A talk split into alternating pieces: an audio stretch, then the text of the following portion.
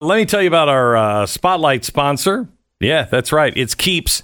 If you've noticed, your hair is uh, not looking as luxurious. is it luxurious as mine? Keep those luxurious locks like you know Glenn Beck. You know what's crazy is how many guys will go come up to me and like, I'd I'd kill for your hair, and I'm like, really? You're that bad off? You might just be a murderer. if- if- That's exactly right. Uh, here's the thing: if I I took Propecia for years, I don't even know what the generic is now, but I, I took that for years. I still take it expensive back in the day. Oh my gosh, yes, but your hair is worth it. I want you to go to Keeps because you're going to get you're going to save fifty percent off your first air, uh, order of the hair loss treatment that you need uh, just by going to Keeps.com/slash/save. That's Keeps.com/slash/save. Go there now.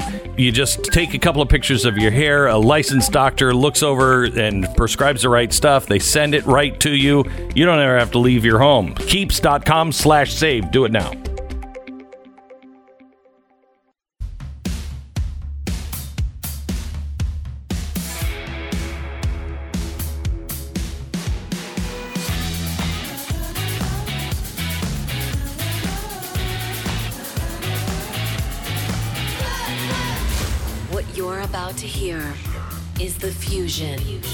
Entertainment and enlightenment.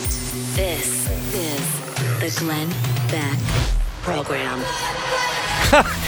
Oh, do you remember just yesterday when Gavin Newsom was like, I made a huge mistake. I didn't even think about it. You know, why would I? I was just going to a friend's birthday party, $400 a plate meal. You know, I'm just like the average person.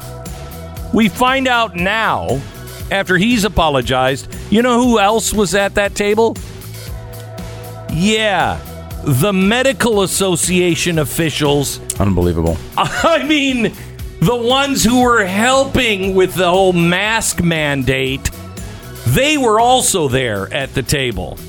Oh, that's oh, that's wonderful. Uh, we have Joe Biden now talking about how he's going to have guns controlled. You're going to love that one. Uh, the New York Times has just done a piece on the baseless conspiracy theory that is the Great Reset. Oh, and Pennsylvania now says even if you're at home, you need to wear a mask. Uh, screw you comes to mind. And so many other nice phrases that I shall refrain from, at least for 60 seconds. This is the Glenn Beck Program. Having people over for the holidays? I'm going to see how many I can squeeze in, and then and then we're just going to use the same fork all weekend. None of us will be wearing masks. Uh, I, by the way, I did send a, uh, an invitation to Gavin Newsom, so I'm hoping he's coming. Anyway, right now is the perfect time to get your home decked out for the season, and Blinds.com is offering huge deals all month long so you can shop before Black Friday. Now, shades, shutters, drapes, what is it that you want? I recommend uh, uh, Blinds just because you got to have something you can peek through when the government's coming for you and your guns. And you can put that gun right between the blinds. Anyway, uh, you can save up to 40% site wide, including blind shades, shutters, even outdoor shades with free shipping and guaranteed perfect fit. Glenn Beck was on the air and he was saying, You should shoot through your blinds to get those evil government. Ah, He's dangerous. Whether you're a do it yourselfer or someone who'd rather have them handle the install from start to finish, get a head start on the perfect custom window treatments at blinds.com. Here's the best part when you shop early like this, you get to relax later. So visit blinds.com now. Save up to 40% site wide, the lowest prices of the year on incredible doorbusters. Rules and restrictions may apply. Go there now, blinds.com. No. No, everybody's going to be fine with this. You're, in fact, I predict you're going to love this idea from Joe Biden. He says he's going to ban new sales of AR 15 rifles. Right? There's nothing wrong with that. AR 15 rifles and similar firearms. Hmm. How's he going to do that? There's this thing called the Constitution, and it has this thing about not being infringed when they talk yeah, about. but uh, nobody needs an AR-15, a weapon of war. So you say you'll just infringe that part of my yeah, right to well, bear and similar firearms. So, and any ammunition magazine holding more than ten rounds. So, you're saying But those infringements are not included in the list of infringements? It's not an exact infringement. Yeah, those those aren't going to be sold anymore. But he's going to pay some owners to surrender the affected guns they legally own, and then if you're not part of that group, then you are going to force uh, be forced to register your guns under the National Firearms Act.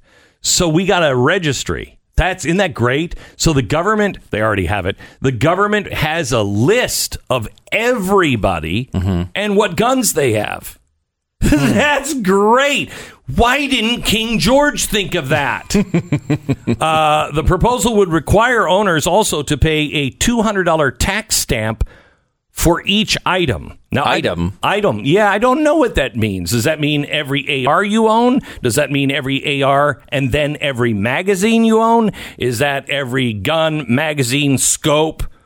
You know, the rifleman magazine that you might have? I don't know. Now, I- I'm looking at this uh, this document here, and it's called a dictionary. Uh, and this document outlines the meaning of infringement as the action of limiting or undermining something.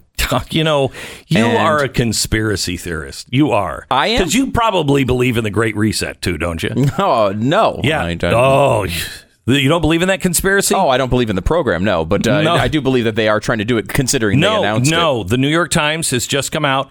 It is a quote baseless conspiracy theory about the coronavirus that has found new life as cases surge once again. Monday morning, the phrase "great," the Great Reset, trended with nearly eighty thousand tweets, with most of the posts coming from familiar far right internet personalities. Ah. I wonder if that's us. uh, the conspiracy alleges that a cabal of elites has long planned for the pandemic so they could use it to impose their global economic control on the masses. In some versions of the unfounded rumor, it is only President Trump who is thwarting this plan and keeping the scheme at bay.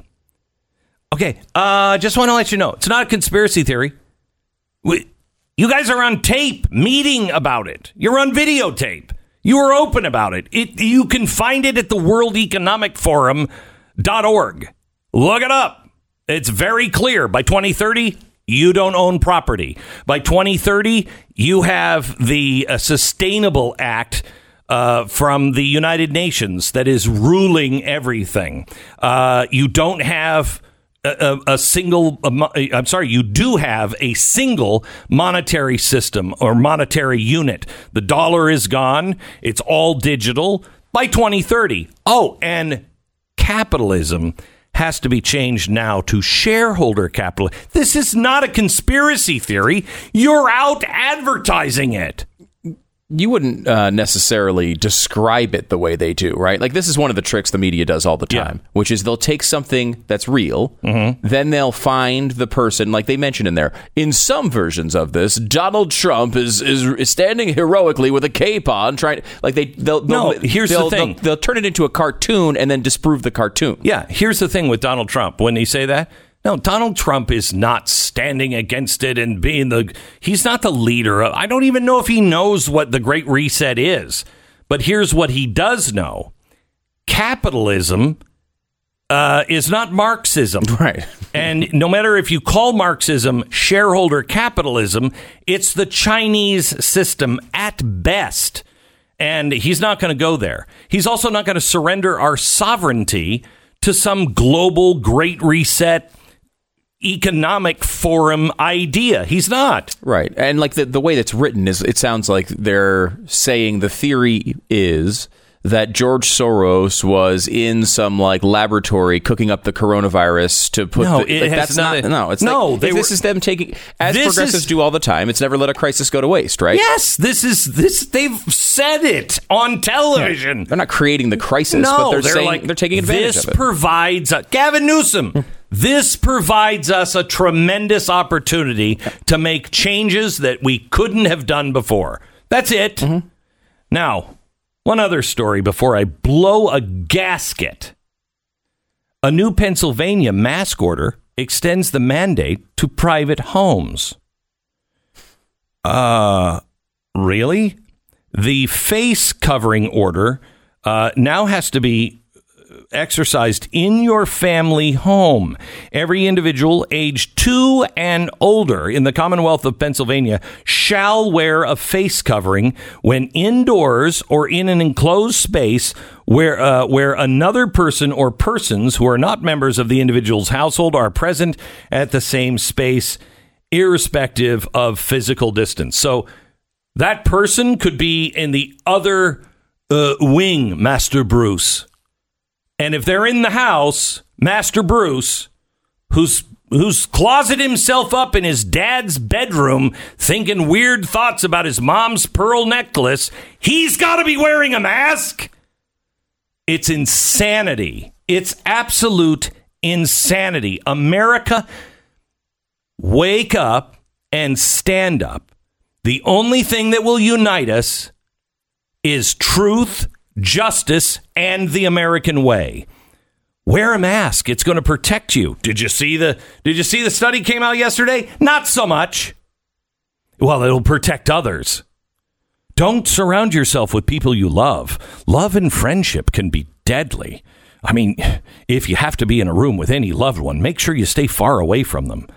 Don't share the comfort of physical contact. I know that's lacking in your life, but that's a good thing. Any human warmth or exposure is illegal because it's a threat to a safe society. Human contact, it's not the only enemy, no. Even expression of gratitude and love can doom mankind. So when in the presence of other human beings, please cover your face so so you, you won't reveal emotions or ideas or be able to communicate with your face. You just have to be masked up for comfort and happiness. You have to fear the people you've always trusted. Even if they don't mean to, they, they're probably killing you. Here's the thing the left doesn't want you to see who you are. They don't want you to see it. They don't want others to see who you are. They don't want you to recognize your infinite and God given potential and rights. The statists are demanding that we all wear masks. And not just a cloth mask or bandanas or scarves. No, no, no. No. The cloth masks and mandates are just a test to see how compliant you'll be when you're told to wear other masks that you're now having to wear. You see, statists demand that you submit be part of a group, part of the collective, and they're going to decide what groups and classifications are. They'll tell you what masks you're required to wear.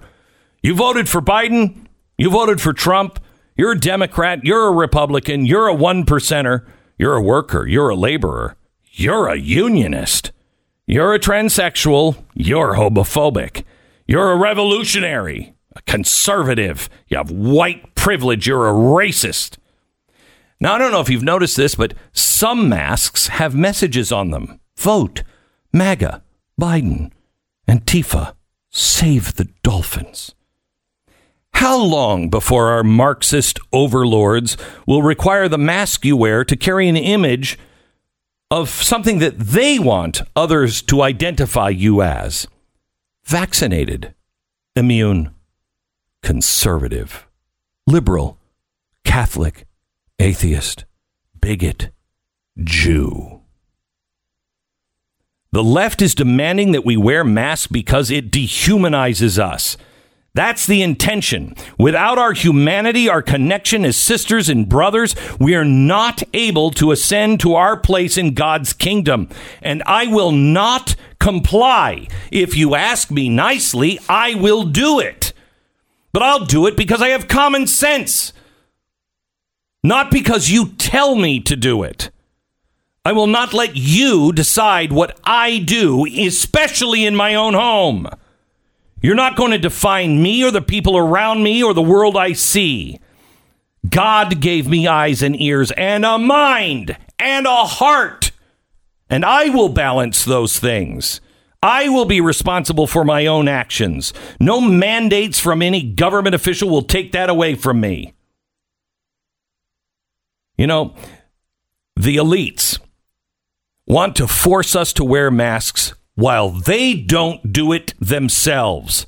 You have no credibility with me.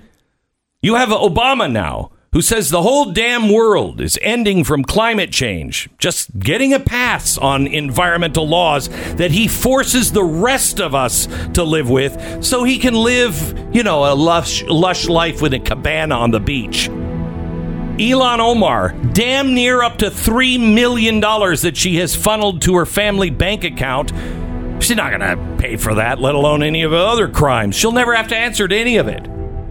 We have Durham now tucking his junk between his legs on Russiagate, crooked deals in China and Ukraine. Now you're not punished for them, you're rewarded with the presidency. We have communists swearing to uphold the Constitution in their oath, and two seconds later they work to destroy it. Epstein, well, that's been memory hold. None of the powerful ever going to have to answer for any of it. There's no justice for the elites, which becomes an injustice for everybody else. Half the country feels that the Democratic Marxist machine may have stole the election, robbing us of the right to govern ourselves. Now they want to pack the courts, change the way we elect officials, fundamentally transform our economy, our history, our country, the underpinnings which made this country what it was. Deep State's still running, NSA's still listening, media has become state media. We have completely different rules for Republicans and Democrats on the internet. They don't want us to unite. They demand that we submit, and I will not. Tell me why I shouldn't suggest that we peacefully go our separate ways, because I don't see a country I recognize anymore. When is the red line here? At what point do we say, when in the course of human events it becomes necessary for one people to dissolve the political bands which have connected them one with another? And to assume among the powers of the earth the separate and equal station to which the laws of nature and nature's God entitle them. We hold these truths to be self evident. You don't know who we are. You don't care who we are. You think you know. You call us revolutionaries? Well, yes, it was a revolutionary idea. But your side used to believe it too that all men are created equal and that they're endowed by their Creator with certain inalienable rights life, liberty, the pursuit of happiness. And that to secure these rights, governments are instituted among men, deriving their just powers from the consent of the governed. That when any form of government becomes destructive to those ends, it is the right of the people to alter or abolish it and to institute a new government, laying its foundation on such principles and organizing its powers in such form as to them shall seem most likely to affect their safety and happiness. Prudence indeed will dictate the governments long established should not be changed for light and transient causes. And accordingly, all experience has shown that mankind is much more disposed to suffer while evils are sufferable than to right themselves by abolishing the forms to which they're accustomed. But when a long train of abuses and usurpations and it leads to absolute despotism, it is their right, it is their duty to throw off such government and provide new guards for their future security. With malice toward none and charity for all, we cannot bind the wounds of this nation without something in common. And I'm finding that harder and harder to find every day. All right, Thanksgiving right around the corner. Thanksgiving used to be when I would start getting really uptight about making sure my home was completely 100% secured because they're out to get you, you know. I don't know why I'm playing into all of the conspiracy. Oh, that's right, because everything that we talk about now is a conspiracy, it's right? true. It's nice and easy. Um, here's what you need to do You- it- just take this worry off your plate uh, and get SimpliSafe. If you want to protect your home, you should use SimpliSafe. You're protecting it with a state of the art leader in home security. And with an array of high tech cameras and sensors, they'll offer coverage of every square inch of your home inside and out. And it's easy to install. It's a central system that controls everything, and round the clock monitoring costs you 50 cents a day. You got nothing to lose. And right now, you're going to get 35% off SimpliSafe, plus a free security camera. I haven't seen them offer this before. SimpliSafeBeck.com. Hurry, the, it expires soon. It's SimpliSafeBeck.com. 10 seconds, station ID.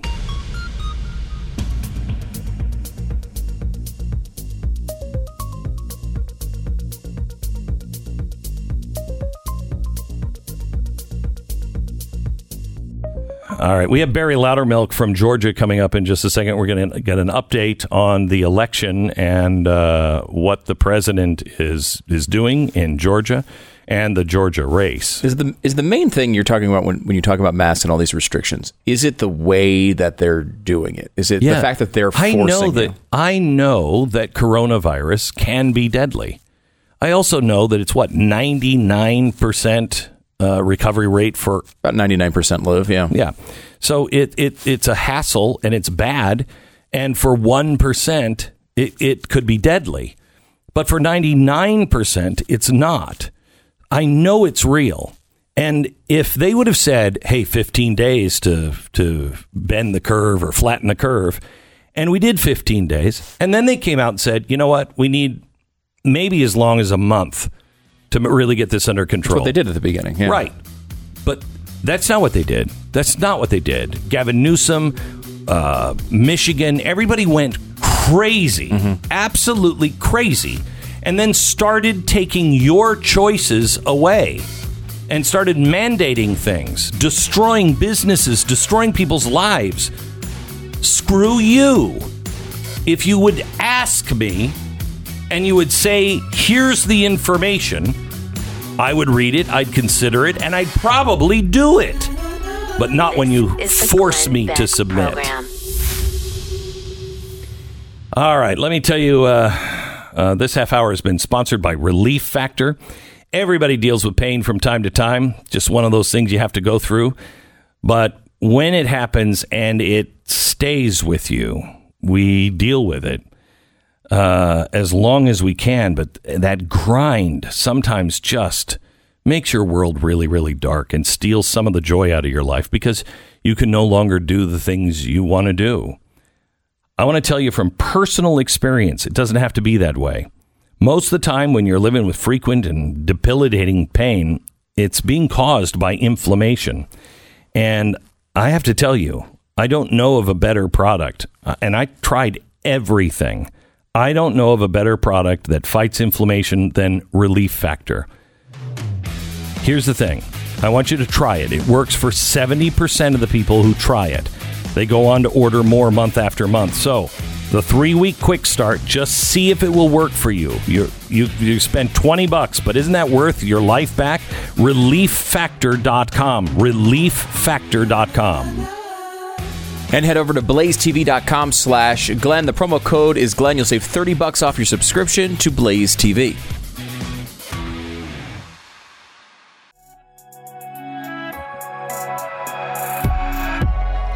This is the Glenn Beck program.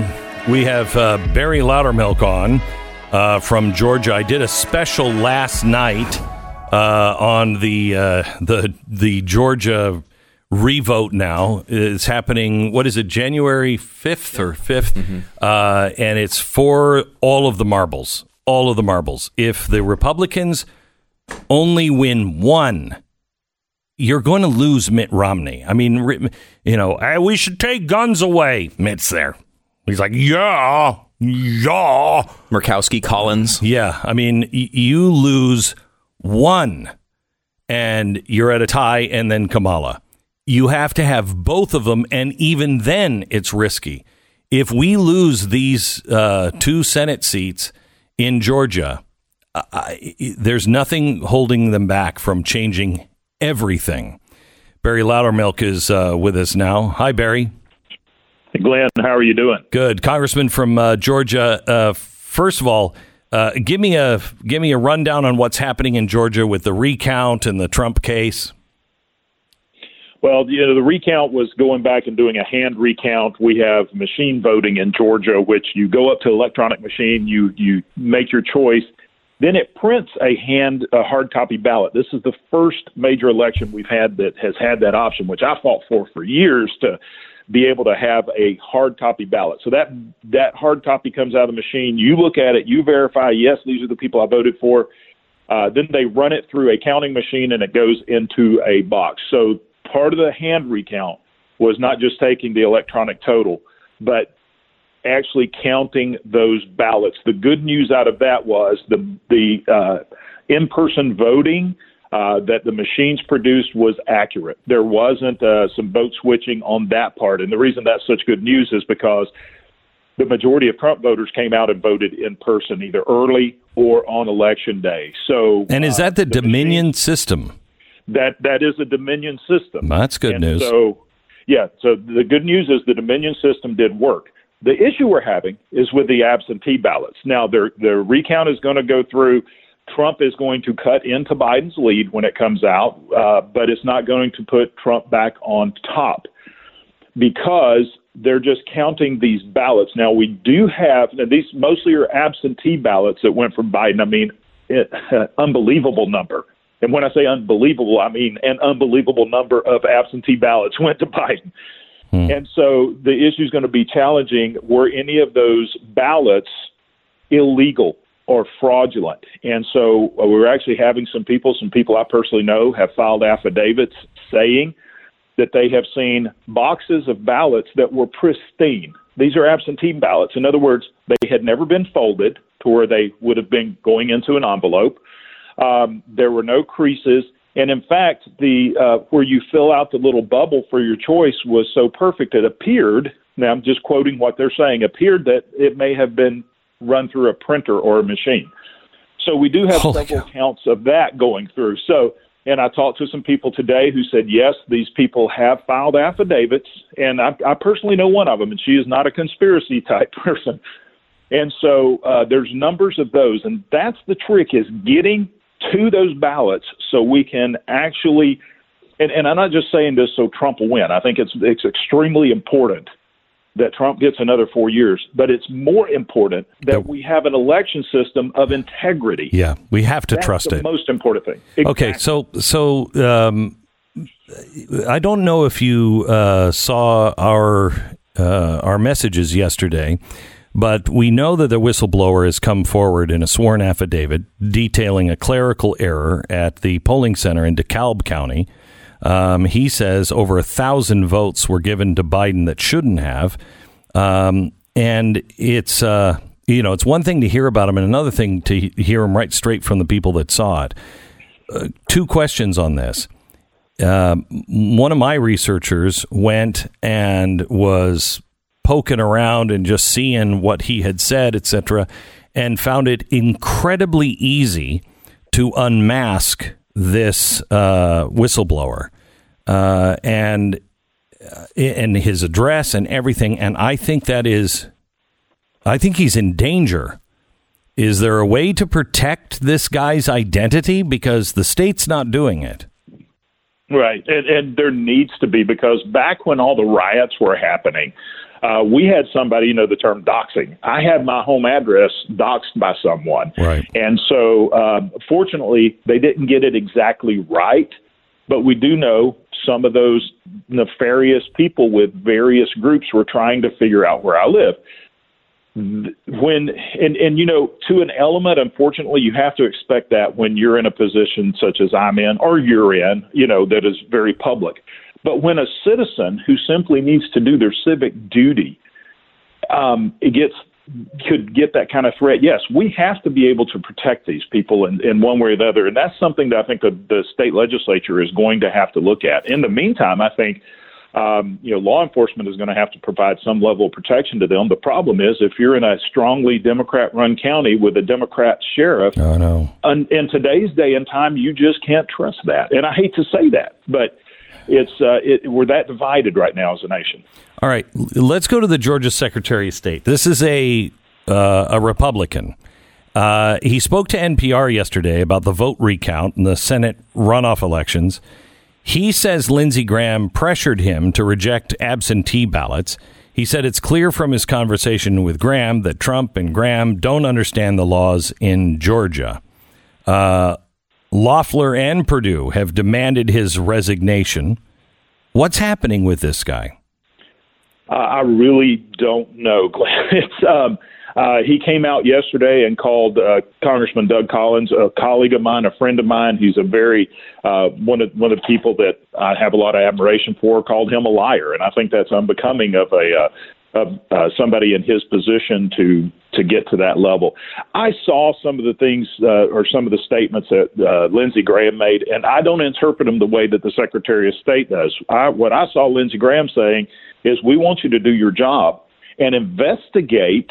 these allegations of fraudulent voting. We have to know. We, look, you can't get evidence until you investigate.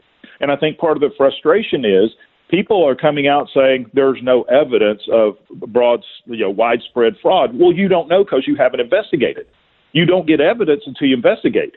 You get uh, circumstantial evidence or some probable cause. I mean, there's plenty of that out there. We have affidavits. Well, you can't get to the hard empirical evidence until you investigate. And I think that's what Lindsey was getting at is look, we want you to put politics aside and want you to get down to the you know the to the bare knuckles of hardcore investigating because we have to be able to trust this. And as you said earlier, the future the future of this nation is riding on the back of two Senate races in Georgia right now. We have to get it right. So we're looking at what the polls say, and I don't know if I believe polls, but what the polls say is a dead heat between Americans and Marxists. Uh, I did a special last night that's up on YouTube or on Blaze TV. You have to watch it um, to get some perspective of who these people are that are running against the Republicans. I mean, one of them is absolutely Jeremiah Wright, just Jeremiah Wright. Um, and uh, is is it really tied? Is it that close? How do you know? I mean, I had a national pollster that is, is is in the conservative realm sitting in my office yesterday, and he basically said we did a terrible job polling and it's we, they don't know how to poll. In fact, he said, "Well, the problem is the Trump voters wouldn't talk to us." Well, what do you expect? you know, yeah. it's like they we underpolled the Trump supporters because we don't know who they are, and I mean there was a lot of excuses. The pollsters can't get this right, and if you think there was distrust before oh. the presidential election, there is going to be more distrust of pollsters and major news outlets now than there was before. And I mean, uh, you know, I think you're going to see a resurgence of people uh, going to news sites like the Blaze and uh, Newsmax and some others away from some of the more traditional that we considered uh, conservative. Yeah. Can you assure the American people that this next election in Georgia is going to be safe, monitored, counted right? I desperately want to do that, Glenn. I've got to see how how desperate our Secretary of State wants that to be as well, and how much effort we're going to put in fighting this. I believe there is going to be. Uh, there's, uh, and I've talked to some members of the Georgia legislature who want to act quickly to make some changes, but they're not going to apply to this election. The only way that we're going to know that this election is conducted honestly and with integrity, with with a lot of people having access to monitor the election process. And we got to have more than we did before. Good citizens who care about this nation, who who care less about the outcome than they do an honest election system. And you're actually you're absolutely right. Both of the, the Democrats running for uh, Senate they are socialist Marxists. In fact, the one you were talking about, who is ideal, idolizes um, Reverend Wright as a prophet, recently came out and said that abortion aligns with Christian values. It's biblical. I'm like, I can't find that in the Bible. No, I don't. You know? he also says uh, Jesus was a Marxist, so you know he was for socialism. So and a Palestinian. He wasn't a Jew. He was a Palestinian. Um, uh, Barry, I appreciate it. Uh, one last thing, just a personal note. Uh, we we know how to contact the the whistleblower, but we don't want to freak them out. We can protect right. their identity, but we'd love to share that story uh, from the horse's mouth with voice disguising, et cetera, et cetera. Uh, would you mind uh, reaching out so it's not a scary thing and just seeing if there's an interest so we can call them? Because, again, we don't want to freak them out. Right yeah, we'll be glad to work with you on that, Glenn, to see what we can get. And um, I'm hoping I'm working on some other. I can't divulge what it is right now, but there are some other uh, recordings that may be of interest for us to get out as well. Mm. But we'll be glad. We'll be glad to work with you on that. Yeah, good. Thank you, Barry Loudermilk, uh, Congressman from Georgia. Appreciate it, Barry. Thank you. All right, thanks, Glenn. Keep up the good work. This is our CNN race bed. I think the I think the guy writing it misunderstood race. You think? Yeah, I think so. All right, let's talk about uh, home title lock. Uh, we talked about home title theft uh, a while ago. No, I have I have Ruff Greens. Oh, really? Yeah. So why don't you shut up? Oh, okay. Okay. Well, you have home title lock coming up in just a minute. So, Andrea, wow, what a previewing tease. it. Yeah, yeah. Get ready. Get yeah. ready to hear about it, everybody. That's great. Mm-hmm. Okay. Uh, Andrea writes. Uh, she said, "Glenn, our German Shepherd has been suffering with skin allergies and infections, and she's slowed way down because of it. She also has a bad hip. Man, uh, these German Shepherds." We bred them too much for the sexy hips. Um, anyway, uh, she said we started using Ruff Greens a few weeks ago. Uh, the best word we can use to describe her is happy. She has more of a bounce in her step. She even seems to be walking better. Her fur is shinier. We're thrilled to have heard about uh, uh, uh Ruff Greens on your program. They are very satisfied. Thank you. I'm telling you this stuff, I don't know what it is, but it, it works. It just changes your dog. It's not a dog food, it's a supplement that you put on your dog's food. It contains vitamins, minerals, omega oils, antioxidants. I mean, I think my dog would eat cardboard if this was on it. I mean, I don't recommend that, but hey, at least you have the antioxidants and all the other stuff that my wife says, you got to have that in your food. Anyway, Ruff Greens. Get the Jumpstart bag today, fourteen ninety five. Start the process of getting your dog healthier and happier. If you want to see your dog thrive again, just go to Ruff Greens, R-U-F-F greens.com slash back. That's ruffgreens.com slash back. You're listening to Glenn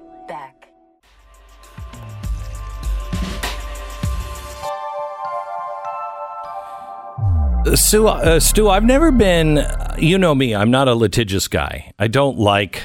I don't like lawyers. I mean, unless they're on our side. Unless they're on our side. Sure. But I don't like lawyers, and I don't like litigious people. Mm-hmm. But I, I, you know, I don't know if you saw, according to the Biden campaign metrics, online chatter about the Hunter Biden story during the elections last week was greater than it was around Hillary's email during the last month of 16. The difference is it never hit the mainstream media. The media learned their lesson. Oh yeah, they they did. Now, so didn't they become an arm of the Democratic Party? I mean, it affected the election. So it wasn't what big tech did and the mainstream media by by canceling a story and making sure that a lid was kept on that story. Isn't that an in-kind co- campaign contribution? You can make the argument, especially if you had evidence of the communication uh, between you know the Democratic Party and the media organizations. I mean, the media organizations' argument that they've made very publicly is that they say they over they focused too much on the emails last time. They gave too much credibility to this wild conspiracy theory, and that and was- they but they didn't Again. slow down on Russia. I'm not. I am not arguing that they make good decisions, but they pretty clearly admitted many times that they weren't going to let that happen again. They were not going to let one of these late breaking stories penetrate to the mainstream media because they, I mean, I would argue because they didn't want the same thing to happen where Trump was able to win. Remember, Trump made uh, vast improvements in the past couple, the last couple weeks of the 2016 campaign right around the time when all that stuff broke back into the media. And they were not going to let an October surprise right. happen to them again. Right. And that is, I mean, they were functioning just like the Democratic Oh, Party yeah, would absolutely. function. I just Yeah. don't know if there's a legal case there. Uh, I, I do I don't mean to set you off, but I when I say that I'm lying. I absolutely want to set you off. Cuomo said vaccines are the result of the president's ego and the financial incentives of companies. Yeah. Yep. Yep. Well, I mean, I don't know. The president's ego plays into it that much, but I mean, yes, the profit motive. The profit motive is, yeah. very that- that's called the American system. Mm. That's what that's called. The American system. Wait until you hear the whole thing. Next. This is the Glenn Beck Program.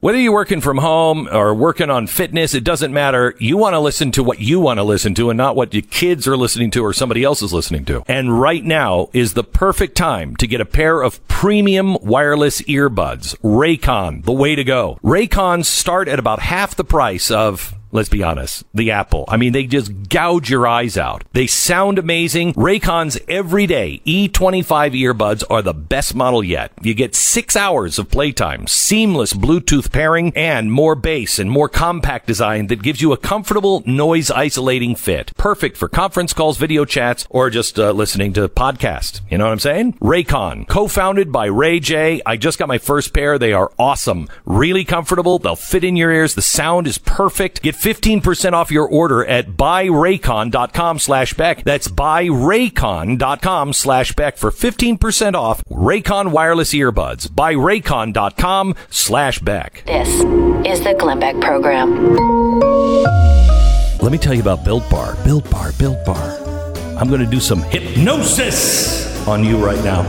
Uh, Built Bar is a great protein bar. It's good for you. I've decided I'm going to lose weight. I'm going to Oh, eat yeah? them like a normal human being should. because you just eat like five or six of them. I just, And I'm just saying. Not I'm really just the saying. way they're designed to Yeah. be eaten. Right. Uh, so, uh, And you do them in like a big sandwich. You like five or six of them. You just squish them down, and then Yeah. you eat them all at once without bread because that's too healthy.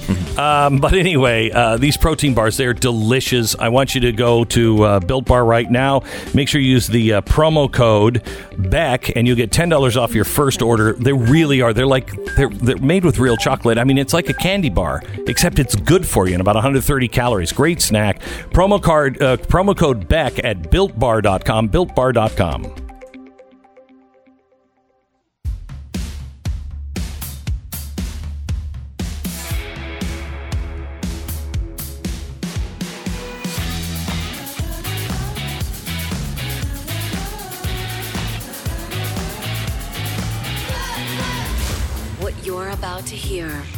is the fusion of entertainment and enlightenment. This is the Glenn Beck Program. So Stu and I yesterday we were going over some research uh, done by a friend of ours in the uh, Heartland Institute that shows that socialist candidates won more seats than ever in 2020. That they are gobbling the Democratic Party. Uh, you know, we said that America has rejected, but when you look at the states, I'm not so sure they did reject socialism. Uh, we want to get the analysis. We want to get all of the numbers and the analysis analysis from Justin Haskins, a really, really bright guy, editorial director of the Heartland Institute and editor in chief at StoppingSocialism.com. Find out what exactly this means because the numbers are staggering, just staggering. We go there in 60 seconds. This is the Glenn Beck Program. This holiday season, I want to remind you that cyber criminals are human beings too. They have families. Oh, yeah, while you're sitting around the table with your family or out shopping at whatever stores are still open to find things for people that you love, while you're preparing the meals that you and yours will eat together, while you're doing all of that, the cyber criminal is away from his family sitting alone at his computer, lonely, sad, just waiting for you to go online unprotected and give him a window into your information. But do you care this holiday season about the cyber criminal? No, you don't. Well, sharing is caring, right? Or not. Maybe you should have Norton 360. With Norton 360, you're going to get real time protection against existing and emerging cyber threats that put your personal information at risk, including device security with a VPN and bank grade encryption. It's a toolbox that is going to protect things like your logins and your passwords, but so much more. No one can prevent all cybercrime. Jeez. And why would you want to? Cyber criminals are people too. But Norton 360 is a great way to give you and your family the gift that keeps on giving all year long. Save up to 50% off your annual subscription on your first year at norton.com slash Beck. That's norton.com slash Beck. Get 50% off now. Justin, my man, how are you? I'm doing great, Glenn. How are you? Uh, well, I was doing better when I was apparently living in a fantasy world that America was rejecting socialism. right. Yeah. yeah. You know, I, I actually think that the the 2020 election was there, there is a lot of really positive stuff that came from that without question. And I think that in many moderate districts, and I think that in obviously in conservative districts, they still are rejecting socialism. But what we're seeing, what I think the research that we're about to discuss shows very clearly, is that in the democratic strongholds, socialists are taking over. The far left is taking over, and that isn't just a theory anymore. I think there's real data behind it. I mean, when you look at the list you compiled, you look at Connecticut. Good heavens. It's going to become the Soviet Union soon. Um, I, yeah. I, I, I want to go over how you picked who was a Marxist socialist. You based it on uh, people that were endorsed by Our Revolution, Democratic Socialists of America, and Progressive Democrats of America. Tell me who these three organizations are. Right. Well, these these are three of the largest, very far left organizations. They're they're all well funded. Democratic Socialists of America, that's the largest socialist organization in the United States. They're not a political party. They're a, a socialist uh, organization that helps with fundraising and helps with getting candidates passed, and they hold conventions and do stuff like that. Our revolution was started by Bernie Sanders and people from the Bernie Sanders presidential campaign from 2016 to help win more progressive seats in Congress.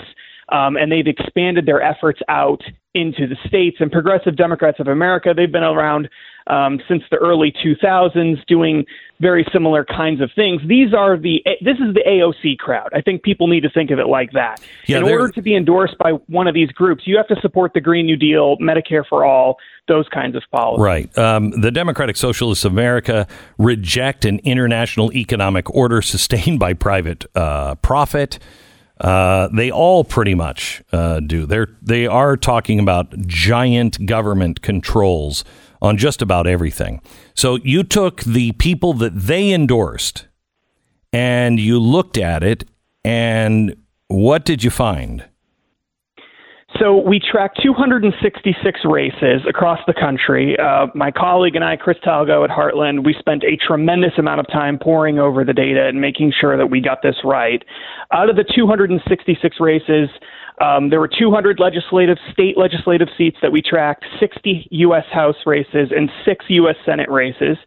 And what we found was that, in, in, it's just absolutely astounding 90%, actually slightly more than 90% of all of these races were won by the socialist far left progressive candidate. 90%. It's absolutely shocking.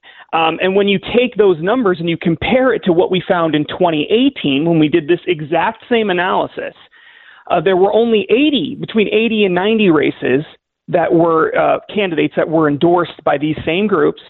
And the, those candidates in 2018, only 40% of them were successful. And at the time, I thought that was incredible. But then they went from 40% in 2018 to 90% success rate just two years later. Jeez. And they had many more candidates, 200 more candidates, essentially. So, so this is this is just absolutely astounding. So, how many of them are open, and how many are uh, closeted, if you will? Oh, I think that they're all open. I think that that's how. I think that's the only way you can be endorsed. Um, and to give you some sense of who these people are, because remember, a lot of these people, 200 of them, are state legislative uh, candidates, so not a lot of people know about them. Uh, there's this person, Taylor Small, who's a state rep in in Vermont. Um, this person is the first openly transgender legislator in Vermont to be elected. They um, support having a universal health care uh, for, for the state of Vermont. They support housing as a human right, um, ending the ability for for landlords to evict people who refuse to pay their rent. Um, obviously, your standard increasing the minimum wage and all of that stuff, but also banning all fossil fuel infrastructure, which I think is gas stations and I don't know roads. Is that does that qualify? I'm not really sure. Defunding the police. Uh, it goes on and on and on. This is this is a snapshot, I think, of what your average candidate that's in this list is like. And then all of the famous people that you think of as well Rashida Tlaib, Ilhan Omar, Alexandria Ocasio Cortez, they're all on this list in addition to these state legislative races. What amazes me is I looked at all the states, and the one that is overwhelming, especially for size, you know, California has a lot of people, but, um, and you expect it from California. Connecticut has, I don't even know, 40 of these people, and only one lost. It, I mean, right. is I mean, I've always known that Connecticut was, you know, big government, uh, but but not Marxist socialist. What what's happening in Connecticut? Right. I think what Connecticut shows very clearly is the strategy for the far left is working incredibly well. And and what I mean by that is this in destroy a destroy remember, a state and win elections? well, well, sort of. But I actually think that if you look at what happened in 2018, only 40% of the candidates were successful. Now 90% of the candidates are successful, and they actually ran candidates in fewer states this time around than they did last time, even though they have way more candidates. So what that tells you is is that they went out of their way to target districts that they knew the Democrat would win no matter what. And if you look at the average, not just margin of victory, but the average result, the average result is that that candidates, these socialist candidates that were endorsed by these various groups, won by more than 20 percentage points in every one of these races. Wow. So that means that they targeted districts that they knew, no matter who the candidate was, as long as they had a D next to their name, they were going to win. And so I think Connecticut is actually a perfect illustration of this strategy because Connecticut is your traditionally establishment Democrat state. Longtime establishment Democrats that have been there forever. And what they did was they targeted those establishment candidates. They kicked them out. They put socialists, they primaried them out. They put socialist candidates in. And then they won because the person going to the voting booth on election day, they don't know who their state rep is going to be. They don't care. They vote for the Democrat and that's why they were so successful, I think. And in, in, if they take this strategy and they apply it all throughout the country, they are going to absolutely take over the Democratic Party. I think it's already starting to happen, and this shows it. So you have 11, uh, 15 ran in Texas, 11 won. 11. That's right. In Texas. That's right. Right, and I think it's the same strategy, right? It's it's you find the districts in Texas that are going to vote for Democrats no matter what. You kick out those more establishment, longtime candidates or, or, or incumbents in many cases, and then you put the far left people in the, in in those places. And if you actually go to the Our Revolution website, they explain that this is the strategy. They're not hiding it. They call it um, uh, stacking the bench. They call it filling out the bench. Uh, and by bench, they mean these state legislative races and local elections, city council, county races, those kinds of things. This is the future of the Democratic Party. They know that. The vast majority of people in Congress right now were once a state lawmaker. Most people don't realize that, but Yeah. it's true. And so if you can get these radicals fill out the bench at the state level and local level, Yeah. those are going to be your congressmen. That's your fi- that's your farm years. team. That's right. Uh, all right, Justin, I, I want to ask you one more thing on socialists, and then I want to take a break and come back about the Great Reset. Um, but on uh, the the socialists, I mean, they're moving forward globally with this Green New Deal. The UK just said no gasoline, no diesel. Uh, none of those cars are to be sold by 2030. That's nine years from now. Yeah, and, and, and this is a huge part of what the um, what the socialist movement is is embracing, but also it's part of their strategy here in the United States, all over the world, to take over the energy industry and to use climate change as the excuse for not just taking over the energy energy industry, but taking over virtually everything. And you're gonna, you know, we'll talk about that with the Great Reset, but that's what the Great Reset. That's one of the core uh, arguments for the Great Reset from the people who are pushing is that we have to radically transform society in order to save us from global warming. Can you That's can you stop all? I mean, California is doing this as well. At the same time, they're beating up on Elon uh, Elon Musk. I mean, you need another product if you're nine years away from banning diesel and uh, and gasoline engines. Yeah, well, well of course. There, look, there is absolutely no logical, scientific way that you can do what they're calling for doing. You can't transition the United States away from fossil fuels in 10 years. It is literally No, impossible. nine. It is not Nine. possible. Nine. Right, sorry. Nine years. Nine years, that's right. It's not possible. There's no way to do it. But they don't care because it isn't really about transitioning the United States away from fossil fuels. The goal is really to take over as much of the economy as you possibly can, and we'll figure out the details later on. That doesn't really matter. That's the real goal here. Okay, more with Justin Haskins in just a second. I want to talk to you about the Great Reset and what the New York Times said uh, just uh, just yesterday. Financial freedom. If you are fiscally responsible, those are two words that have a lot of importance to you. Financial freedom, and the importance is only apt to go up in the coming months and years. By the way, unless you invest in the stock market, you hear they're saying it's going to go up to thirty. Uh, sorry, to forty thousand. Yeah. Uh, I predicted this four years ago. Said it would go up to four, between forty and fifty, and then it's a it's called a melt up. Then it crashes. Anyway, um, let me ask you: What are you doing with um, your fiscal uh, responsibility these days? Are you spending within your means? Are you saving up for the future? Are you doing best to cut costs where you can? Well, let me tell you, there is a there is a family owned and operated company that started out of a house years and years ago and has boomed into a thriving nationwide business that has been serving people like you and not the bank for the past two decades.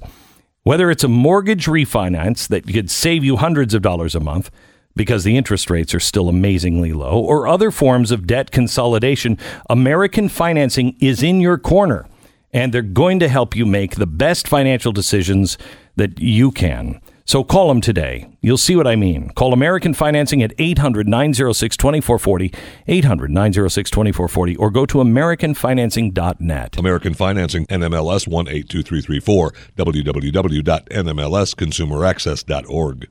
10 seconds, station ID.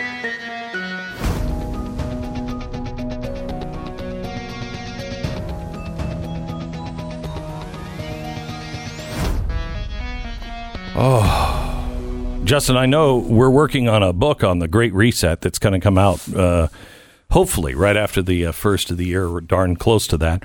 Um, but uh, they're on to us, Justin. I want you to know. Uh, this was printed, uh, I think this is from the New York Times. A baseless conspiracy theory about the coronavirus has found new life as case, cases surge once again. On Monday morning, the phrase the Great Reset trended with nearly 80,000 tweets. with most of the posts coming from familiar far right internet personalities. I think they mean me. The conspiracy alleges that a cabal of elites has long planned for the pandemic so they could use it to impose their global economic control on the masses. In some versions of the unfounded rumor, it is only President Trump who is thwarting this plan and keeping the scheme at bay. I see the Great Reset conspiracy about COVID 19 is trending again. It goes on and on and on uh, that says we're the same crowd who tell people that politicians are incredibly incompetent and useless while simultaneously believing they all came together to brilliantly execute a global master plan. They don't talk about the facts at all, they don't explain it. They just deem anything against it a conspiracy theory.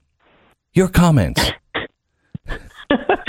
yeah, this is this is you know very typical of what the mainstream press does in order to give cover to things that they're very uncomfortable talking about. If they spent even two seconds just reading quotes, direct quotes, they don't have to they don't have to take my word for it. They don't have to take your word for They it know. or any other right wing conspiracy theorist. Just read the quotes. They know. They do know.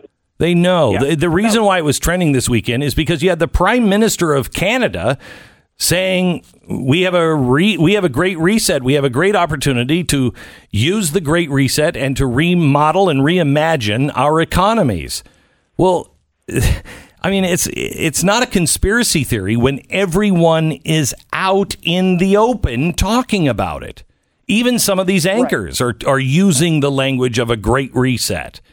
I mean, That's no, that's exactly right. And, and if you go to Joe, I mean, Joe, Joe Biden himself has built his entire platform around this motto: "Build Back Better." He has a Build Back Better plan. His presidential transition website is buildbackbetter.com. Build Back Better is a phrase that the World Economic Forum and people who support the Great Reset have been using for years and years and years. Those exact words promoting the exact policies that Joe Biden is supporting. And if you go to Joe Biden's presidential transition website and you read what he has to say about climate change or COVID or economic inequality, it's as though he copied and pasted it from the World Economic Forum's website. I mean, they all know what's going on. They're all involved in it. They all agree with it. They all believe that we need to radically transform society on a global scale in order to deal with climate change and income inequality and all the things that the left is always talking about. That we're all stupid sheep that need to be led by a global elite that's much smarter than we are.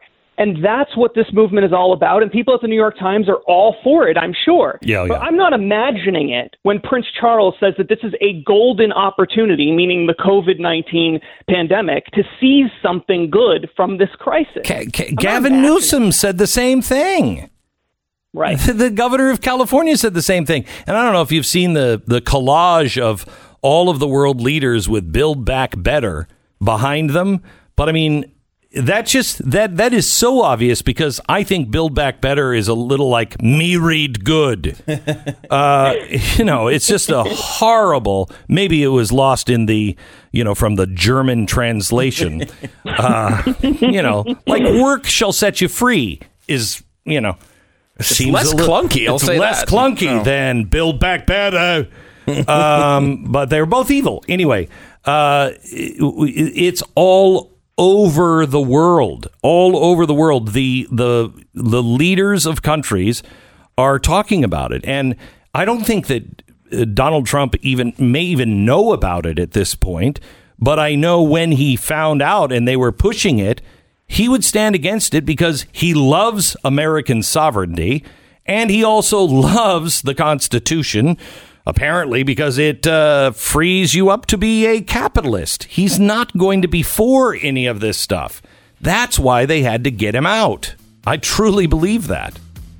Oh, there's there's no doubt about it whatsoever. It's not just if you read what uh, Klaus Schwab at the World Economic Forum and John Kerry and all these people who are involved in the Great Reset directly are saying about it.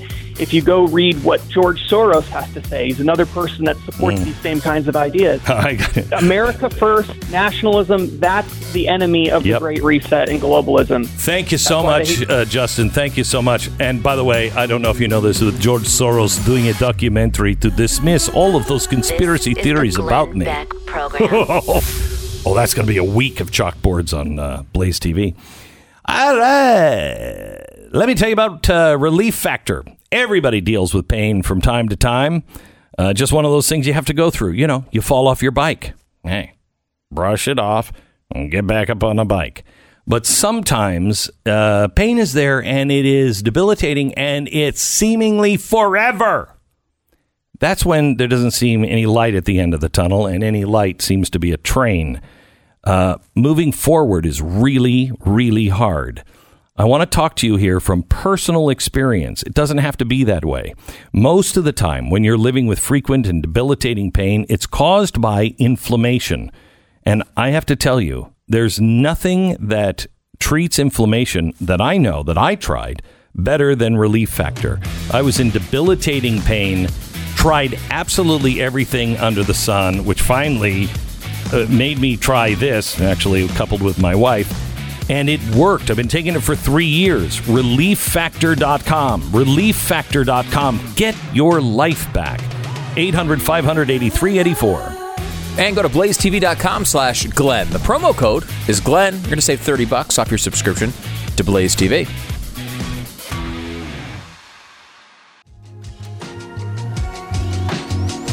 This is the Glenn Beck program. Hey, I just want to just want to throw in a little piece of audio here from uh, Governor Cuomo. He Oh, no, no, no. Yeah, no, he he did not like the fact that a reporter was asking questions about school closings. Here it is. Listen. So what's going on? Does the city still have the ability to close its schools? Are you now taking control and saying that you have the power to make this decision? And for the millions of parents who want to know, are the schools going to open tomorrow in New York City? All right. First of all, let's try not to be obnoxious and offensive in your tone. So what are you talking about? How? What are you talking about? You're now going to override. We did it already. That's the law. An orange zone and a red zone. Follow the I'm facts. still confused. Well, then you're confused. I'm confused, and I Then think I'll tell you what, parents are Jimmy. Still, parents are still confused as well. The schools Oh, in New they're York not City confused. tomorrow. You're confused. No, I think Read parents the are law. very confused as well. Read the law, and you won't be confused. I, I need the uh, we, we need the Sicilian theme every time we talk about Cuomo. I mean, It's agonizing. that guy is ju- I mean, it's a crime family. it is. It's a crime family. Yep. This uh, time we talk about the Cuomo's. you, you're confused. What are you doing asking me some questions here? You know the law. I want to close the school. I close the school. That's the way it works around here. Uh, that clip is endless. It's like Oh eight my minutes long. gosh. But th- he gets into this point where he's trying to simultaneously explain how dumb the reporter is, but also explain the ridiculousness of his policy. And it's like, I, I told you that you just go to the orange zone. If you're in orange zone, if you're just in the orange zone, then they can close the schools. But if they go over 3%, they go out of the orange zone. And then the red zone kicks in, and then the red zone, and then they can close the school, but they had their own levels. At which it's, it's like incomprehensible what he's trying to say. Are you mocking me? It's sorry. Are you making fun of my voice? Is that what's happening here? Because I don't think that's what's happening here. the, the voice there is some combination between like ridiculous mobster and moron that he's combined there and i can't put my finger on what exactly it is. Okay, okay, I got it. Are you uh, questioning me? Let me tell you about the red zones. andrew are you here I, I, it's almost exact the, the school thing is, is is interesting because they're now saying that now New York did, by the way, it, all, all of this to be said. You're an idiot. You don't understand. The next day they close the schools. Right. Like, like All you have to say is, yeah, they're closed tomorrow. yeah, they're close. Yeah, they're close tomorrow. Now that they I had- don't like your tone. Yeah, right. All you can say, we will see what the test comes out because they set their their test their positive test rate at three percent, which the United States of America as a whole, since the beginning of the pandemic, has never been below. Never, not one day since this thing started. We've never been below three percent. So they oh, they were below three percent because when you let the virus ravage your entire community for a while, and then you weld everyone into their apartments, you can get it under three percent. Like that's the- Right. you know, unfortunately now they've let the kids out. Listen to me. all you gotta do you li- uh, is kill all the old people. You just take the sickos that you don't want because they're freeloaders, and then you stick them in with all the old people, and bada bing, it's da- done. I can't. I cannot decipher you from Cuomo. It's such a good impression. I can't. It's so good. Uh, so let, let me ask you this. So there is there was this thing at the beginning, and we're talking about one of Biden's actual advisors on COVID. As we he's uh, w- um, Which one? The one that says that at seventy-five. No, uh, not should be Ezekiel? Emanuel. That's another one we should get into at some point. Yeah. Um, but I can't. I can't remember his name off the top of my head. But he he he was out front of this very early before Osterhoff or something like that. Osterholm. Osterholm. He said, "Look, schools are not obvious that they should be closed." I remember listening to him. Yeah, yeah. I think he was on Joe Rogan at one point, and I remember hearing him say that, and I was like, "Wow!" Like to me, they closed the schools right away. This is before we knew anything about the virus. Yeah. And he's like, "Actually, no. That's actually the wrong thing to do. We should keep them open." Um, now. That so that was something that scientists largely agreed on. The schools are something that that stay open in one of these situations, and now it's become a real uh, a real part of point of debate. Every you know, Democrats say close the schools, Republicans say open them. One of the theories about this is because Trump came out and said open the schools, the Democrats just reflexively said, despite all the science and everything else behind it, just said no, we got to close them. Is that the sort of thing? Is that the reason they're doing this here? You, well, that and just, I, I think there is a movement afoot uh, on the Uber left that would like to see, and remember, the teachers' union, Uber left, would like to see the destruction of the typical school system cause such disarray, cause so many problems that they can rebuild it closer to their heart's desire. Um, so I think there's you, you can't dismiss those who want to burn a system down that they're not using this. The, to me, the only reason. The only reason, the only reason. Now you listen to me is because of that loudmouth Donald Trump, who's a piece of garbage. And I don't like his tone. I don't like the names that piece of garbage calls people. So when I say, you ain't going to school, little kiddos, I mean it, or you're dead. Dead! Was little- wait, that was a I little think- too smart. I There was think- no- Ah, Yeah, thank you. Now- Dead. so dead. I think that it is because of Donald Trump. A lot of things were just, you know, ant- done because of anti-Trump, uh, because the media was totally anti-Trump. Yeah, and I think I, that is part of it, right? Yeah. Is that unique to them though? Because I think is it possible that we do this at times too? In that, Yeah. like for example, with masks, masks are really freaking annoying. The, the, how much they do is is a bit questionable. We they don't they're not a panacea, but you know they may do some good. And there seems to be a reaction to the the left and the government and the media pushing these things so hard that we So reflexively. it's, that's not what we're that's not what we're arguing about though. The mask is merely a symptom. It's not mm-hmm. the disease. It's not the point. Like Donald Trump, he was a symptom of something. And that symptom was nobody's doing anything about corruption. Nobody's listening to the American people.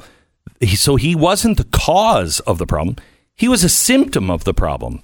the not the pushback on the masks is not really about the mask. Right. It's about us saying, "Don't tell me what to do," because here's what you've done. You told me first. You listen to me. These masks don't get them because they do not work. So all these people crying to go out there and buy masks, you don't do it. You hear me? You don't do it. They don't work. Okay. I knew that was BS. I told you that on the You air. did, yeah. That, Okay. That's what. Yeah, but that's interesting, right? Yeah, when right. they were saying no, when they were saying no, they don't work. Don't get masks. Uh, you, I was saying you said this. Go some- get the N95 mask. Right. Right. Because it's bullcrap. Now, uh, I have N95 masks Mm-hmm. and I wear masks, you know, when I go into a store or someplace, not because I believe in the bullcrap that I can walk in with a mask to a restaurant and then suddenly I'm totally germ free in my booth. right. That, That is amazing. It doesn't make any sense whatsoever. science, okay? but it doesn't. Yeah, it's a little. Yeah, the it's Lots not of science not behind that, science. yeah. okay. So they were wrong in telling us in the first place. Mm-hmm. Then what did they do? Then they switched and then they called anyone who disagreed with it or said, that doesn't make any sense at all. That I can walk into a crowded place, but I'm standing between two pieces of plexiglass and that's going to protect me? That doesn't make sense. Oh, the uh, the person behind the plexiglass at the at the gas station where you just stopped to buy a candy bar and a coke. Did I just reveal myself? you stop and buy a candy bar and a coke. As they touch all of those things on their side of the plexiglass and then slide it back over to you, uh, is that germ free? Is that germ free? there's no logic to it. And then when you say, "Hey, I, I don't understand how this works," you, you're a denier. You hate science. you're one of them Trump stooges. And so they cut off any questions. They treat you Right. hostile.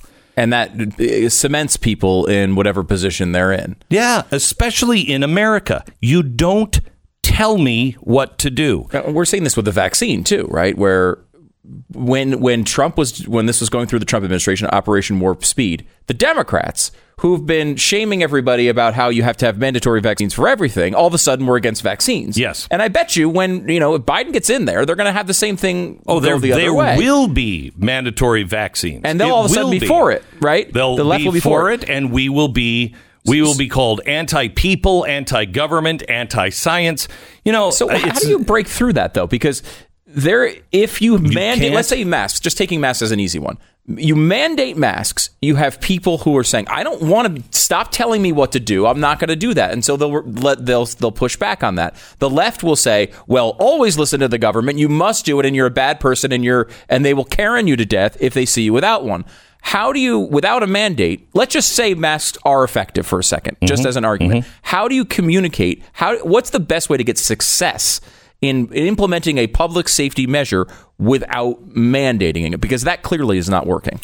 you tell the truth, you allow questions to be had, you uh, answer them reasonably and rationally, and you ask people to step up because we're having a national crisis. And we trust you. You're smart enough to do this. And here are the facts, and this is what we recommend, but we're not going to tell you what to do. Here's the thing progressives look at us as children. Well, we're not children. And we all rebelled against our parents about 15, 16, 17 years old. Okay.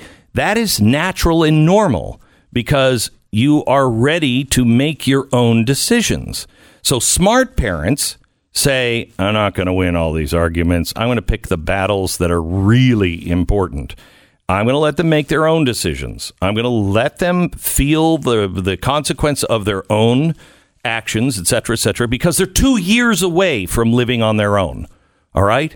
So I got to relinquish some of that power. Oddly specific here. Yeah, I know. uh, so it's it's you have to relinquish that power, and if you don't, you know, if you say to them, oddly specific, uh, you are going to church and you are going to believe what I tell you to believe, Right. you will drive them away from God. Right, right, right. Okay? For the rest of their life, they will not want to have a relationship with God because it was jammed down their throat. They think we're seven.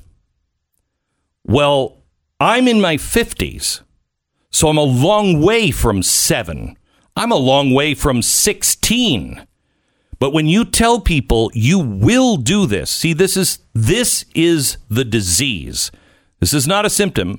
This is the disease. You will submit. That's the problem. That's the problem with the media. That's the problem with Washington. That's the problem in our society because that goes against everything America was founded on. You will submit. They don't want to unify. They'll unify as long as you submit. As long as you, you hear me out. As long as you uh, uh, submit. All right. Thank you, Andrew Cuomo.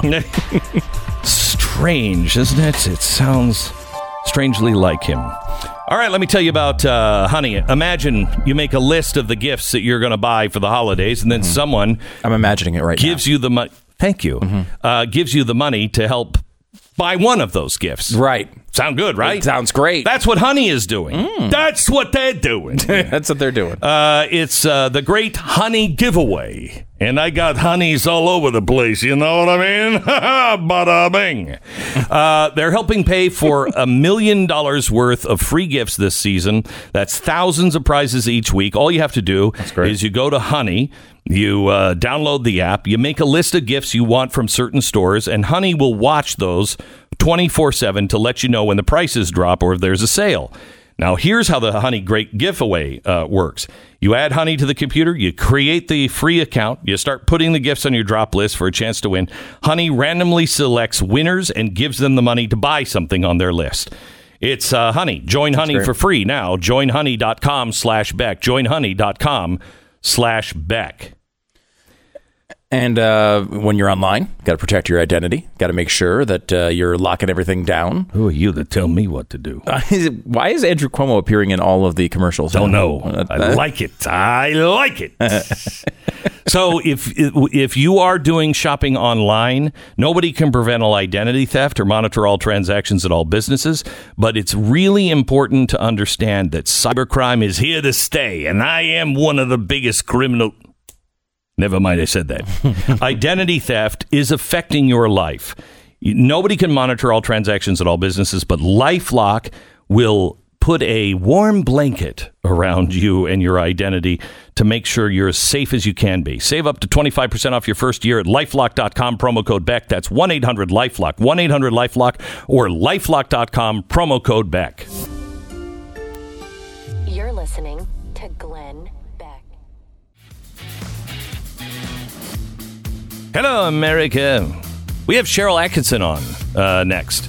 That's great. I love her. Just love her. She's got a new book out, uh, which I haven't read yet because I'm coasting to Thanksgiving. Should I tell her? Because she'll know, but she'll pretend that she doesn't know. And I could pretend that I read it. And it could be like this whole, you know, stage Little puppet dance? show. Yeah. Mm-hmm. Uh, or I could just be honest with her. Probably being honest is the better way to go. Mm, not in today's world. The Glenn Beck Program. Hey, everybody knows PayPal, but did you know that they were teaming up with Honey to save you money? Honey is the free online shopping tool that automatically finds the best promo codes and applies them to your cart. And now it's part of the PayPal family. Just add Honey to your computer and shop on all of your favorite sites like normal. When it comes to checkout, just click the little apply coupons button when it pops up. A few seconds later, Honey scans the database for all the working coupons on the web and watch your price drop. Honey works on nearly every online store Walmart, DoorDash, Home Depot, uh, Lululemon, Macy's. Honey has found over $2 billion in savings. That's why they have over 100,000 five star reviews on Google Chrome Store. Not using Honey is literally passing up free money. It is free to use and installs in just a couple of seconds. Get money for free by joining Honey. Joinhoney.com slash Beck. That's joinhoney.com slash Beck. This is the Glenn Beck Program. Uh, let me tell you uh, quickly about Not Free America. This is a uh, this is a new book that is out, and uh, Stu has it. He's been he, he's been highlighting because it's got a lot of great great ideas and great phrases that we should we should know. Yeah, uh, about ninety percent of Americans were under shutdown orders at one point, and uh, he goes on. Uh, Mike Donovan, uh, the author, uh, goes on to talk about how just as we're emerging from those restraints, mandatory curfews were implemented in cities across the country due to non-peaceful protesting and civil unrest brought about by the murder of George Floyd. Should this have been a surprise? Not at all.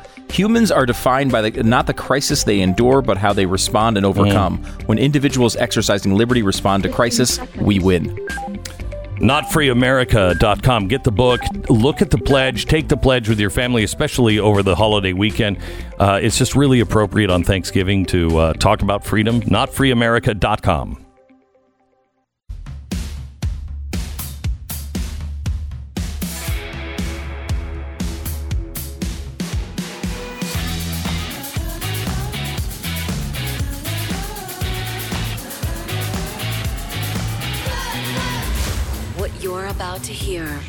is the fusion of entertainment and enlightenment.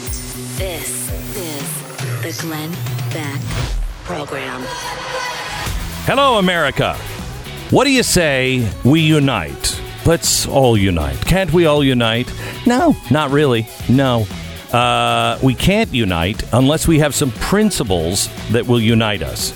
Otherwise, it's just called submission. And Mm, I'm, well, I'll submit to God, but really no one else. Okay, my wife. Okay, this list is getting too long already we have to have principles that bring us together. That's what we're missing. Right now, we have people trying to shut people up. We have a press that nobody even believes.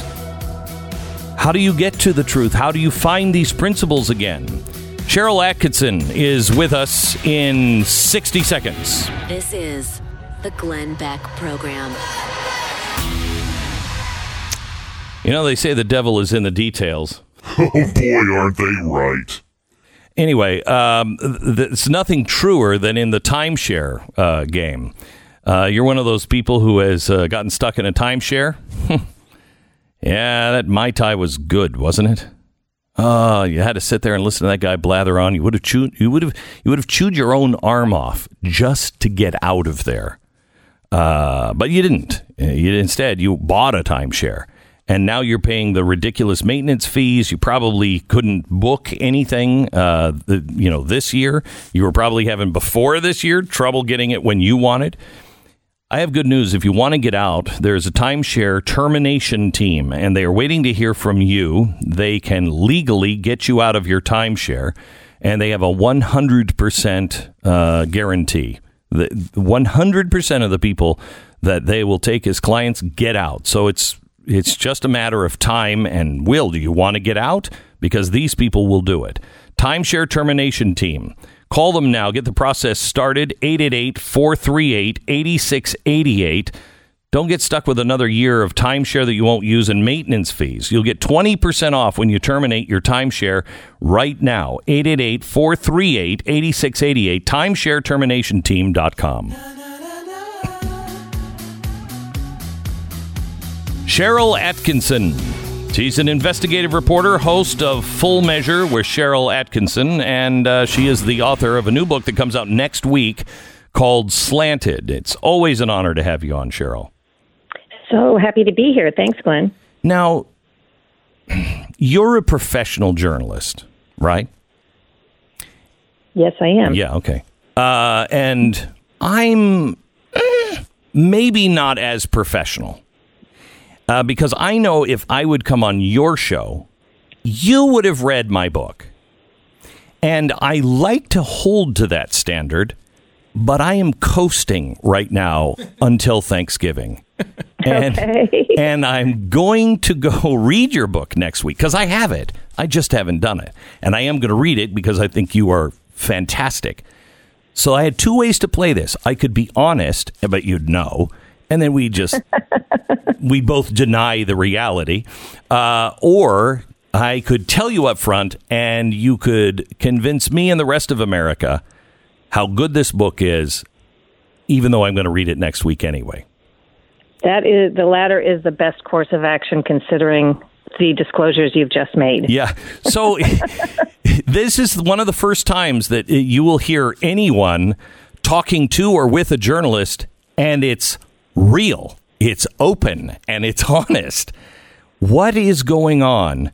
And is it is it too late to turn things around with journalism and these media organizations? Well, obviously, there are two ways we can go. Where we find ourselves today is the end of a long line of manipulation and control and propagandists who have wormed their way into pretty much every facet of our information landscape. I talk a lot, of course, how they've gotten their nose under the tent at news organizations. I'm talking corporate and special interests. Um, in my first books, we talked about how they could get their talking points and their propaganda shaped you know, they could shape what we report on the news and what we don't report on the news. And then we evolved to where we have then we've now hired these people. They are us. They work in the newsrooms. Mm-hmm. We don't just take their advice and take what they push out. They have become us.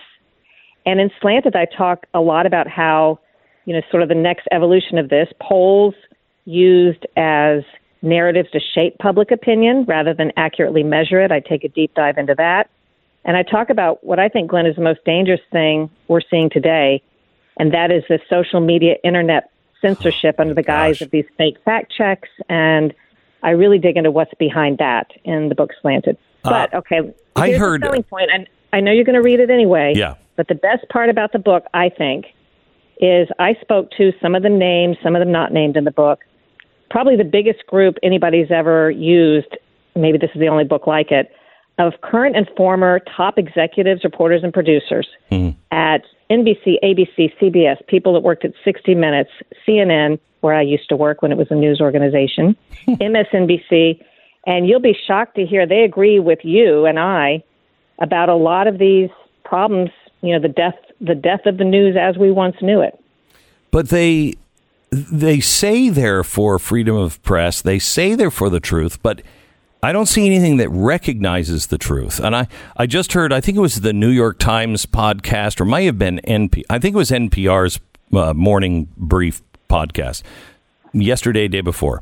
And they said uh, Donald Trump is lying about the election. It has been absolutely proven that there were there was no voter fraud. And I thought, okay, there might not have been, but it hasn't been proven that there wasn't. Uh, we're in the we're in the midst of that right now. If I would have said it's absolutely proven that there was voter fraud, I can't say that. They ban me. They do everything they can, but they don't even seem to recognize that they are the ones who think they're the authority on absolutely everything and they're banning anyone who disagrees with them. Or the the worst part is with what happened with Hunter Biden. They just deemed it not important, and so they never covered it, and it was a cabal. Well, this is all part of the plan because newsrooms are no longer populated, um, oftentimes with journalists who are trying to report facts accurately and fairly they're they're populated with propagandists who are trying to convince you something, oftentimes things that aren't true, such as the discussion about fraud. And I watched, you know, how would we have covered this election if we had a neutral press? It would have looked completely different because we were told in 2016 that the Russians, the Chinese, et cetera, would interfere again in 2020. We knew there were domestic actors who did so and have never been punished, punished or held accountable. So a neutral press would have been on alert and on the ground looking for evidence, whether it was evidence of, um, you know, misdeeds on either side. And instead, we sat back, you know, collectively and deemed the election once it looked like Donald Trump would lose based on those after election counts. We deemed it to be fair and free of fraud without even looking. And then, you know, once we said there was no evidence of fraud, and I talk in slanted about the propaganda phrase without evidence and how it's been weaponized yeah. against one side. Yeah. But we first said there was no evidence of fraud, which is silly because of course there is. You know, how big is the fraud is the question. There are always dead people who vote, et cetera. But you know, the journalists were acting as though the evidence was going to come up, knock on the door, and present itself, or the the guilty parties, when asked, would say, "Oh, you caught me, I did it." And short of that, we're just deeming that nothing was amiss. And then, after claiming there was no fraud, when some fraud appeared, the press narrative, as the propagandists tried to define the terms we would talk about, said, well, there was no widespread fraud. And suddenly that was the bar that we had to meet. And then, as evidence, and I've been watching this, I hadn't commented really until now about, you know, evidence of fraud, but I've now seen what I would say is quite a bit of evidence of fraud or alleged fraud, credible evidence in sworn affidavits and videos and so on. Now the the whole narrative is, well, it wouldn't have made a difference. These aren't enough votes. So, you know, they keep changing to suit the narrative they want people to think about. But we're smarter than that. So there's this cognitive dissonance when we hear this on the news. So, what is their plan going forward? I mean, you know, the Durham report, I don't think that's coming out because word is that Durham has enough, but he's not going to do anything because he's worried about blowback with Biden. Uh, there, there, I mean, there's no chance of anything being corrected without a media that is standing up for what is truly right and wrong, no matter who does it. You know, justice is blind. The media is in the bag. How, how do we how do we function and and and how do we go from here? Well, I think it's a great question. I have often wondered if it's gone too far, where even if a majority of the public feels differently or feels like the way you're describing, is there anything they can do about it in this controlled environment? And I do believe there is, and I think we're seeing hints of that with um, people turning away from Twitter, speaking out about it, and joining Periscope, which may seem like a small thing, but this is a way when people are offered an option, and there are people in the technical world trying to create alternatives that aren't censored where we can get free information and access to studies they don't want us to see or certain opinions. There are people working on this problem. And I do think there are tens of millions of people out there who want a solution and aren't, mm-hmm. aren't going to give up. So I, I don't know what form it takes ultimately, but I hope, I do hope people keep pushing for truth and facts. And with the Durham report and Barr, I mean, I can only conclude that by design, somebody didn't want anything to happen because it was critical if that was going to be addressed, the abuses of 2016 by government officials in some cases who are still employed there, yep. that had to be addressed before the 2020 election, or else we were basically saying there's no punishment for interfering with politics and our elections and doctoring documents and so on. It and is, nothing happened before 2020, that's what I can only conclude is that was the plan. Uh, well, I will tell you that I think it was in August that Bill Barr came out and said there will be indictments, there will be things. We have uh, uh we have a lot of evidence that shows some people did some really bad things, and then it just went radio silent in right. September, and then nothing, nothing, and it makes one wonder. See, this is the problem.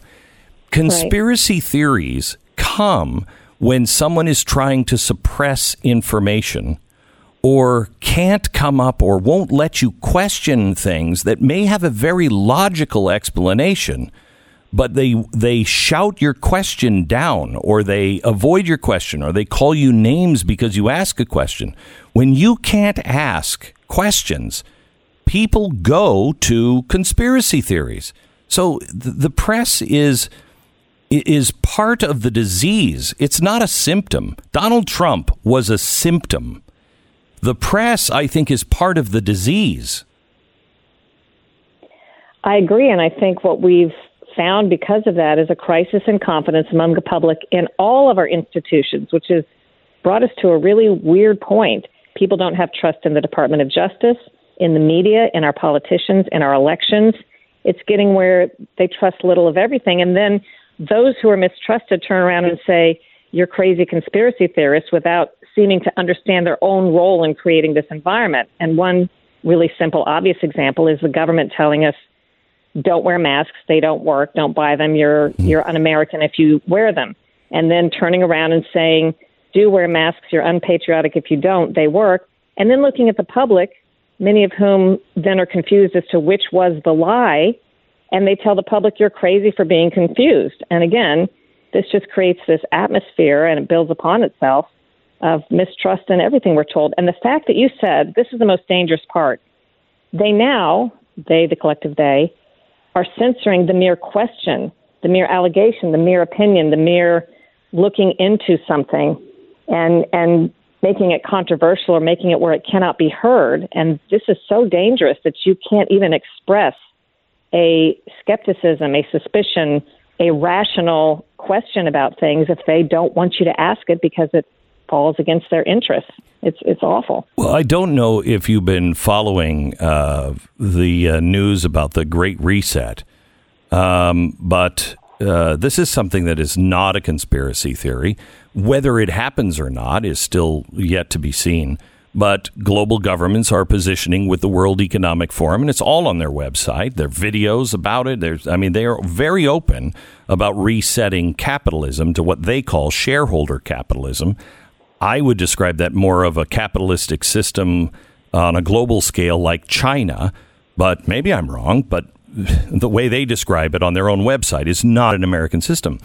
The New York Times came out because the Great Reset was uh, was uh, trending this weekend because it was used by Justin Trudeau over the weekend. Uh, a video was released of something he said a few months ago, and it started to trend. The New York Times just came out with an article that said this is all a conspiracy theory that there's a cabal of people. I didn't. Th- I don't think there's a cabal.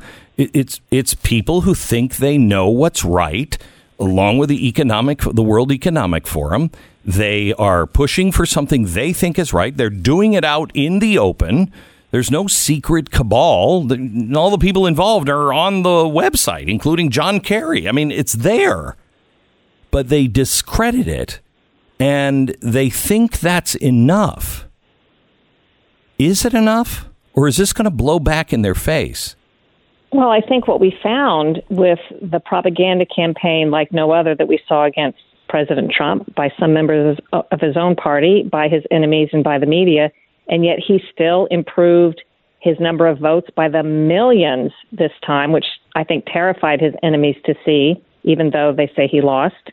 And the fact that tens of millions of people including African Americans and other minorities and gays and lesbians and Latinos, voted in greater numbers for Donald Trump shows that there are a large segment, a lar- there is a large segment of the population that resists this sort of propaganda and sees it for what it is.